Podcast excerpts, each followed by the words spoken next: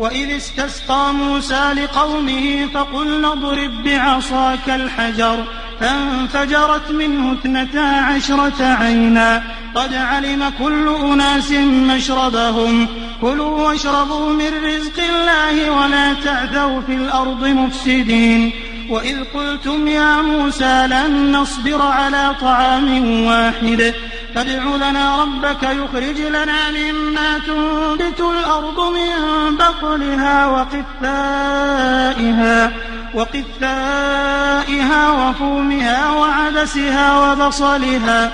قال أتستبدلون الذي هو أدنى بالذي هو خير؟ اهبطوا مصرا فإن لكم ما سألتم. وضربت عليهم الذلة والمسكنة وباءوا بغضب من الله. ذلك بأنهم كانوا يكفرون بآيات الله ويقتلون النبيين بغير الحق. ذلك بما عصوا وكانوا يعتدون.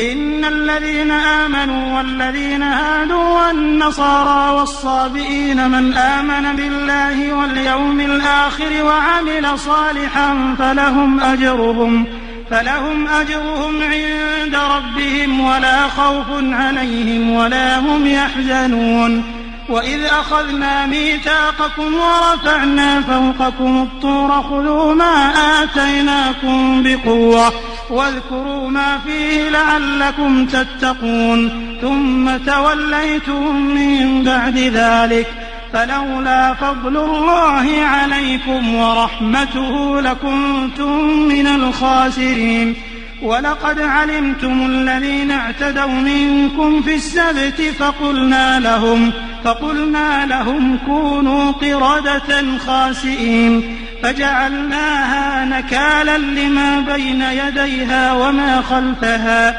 وما خلفها وموعظة للمتقين. وإذ قال موسى لقومه إن الله يأمركم أن تذبحوا بقرة.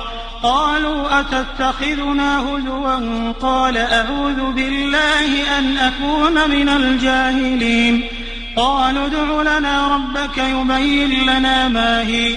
قال إنه يقول إنها بقرة لا فارض ولا بكر عوان بين ذلك. فافعلوا ما تؤمرون. قالوا ادع لنا ربك يبين لنا ما لونها. قال إنه يقول إنها بقرة صفراء فاقع لونها تسر الناظرين.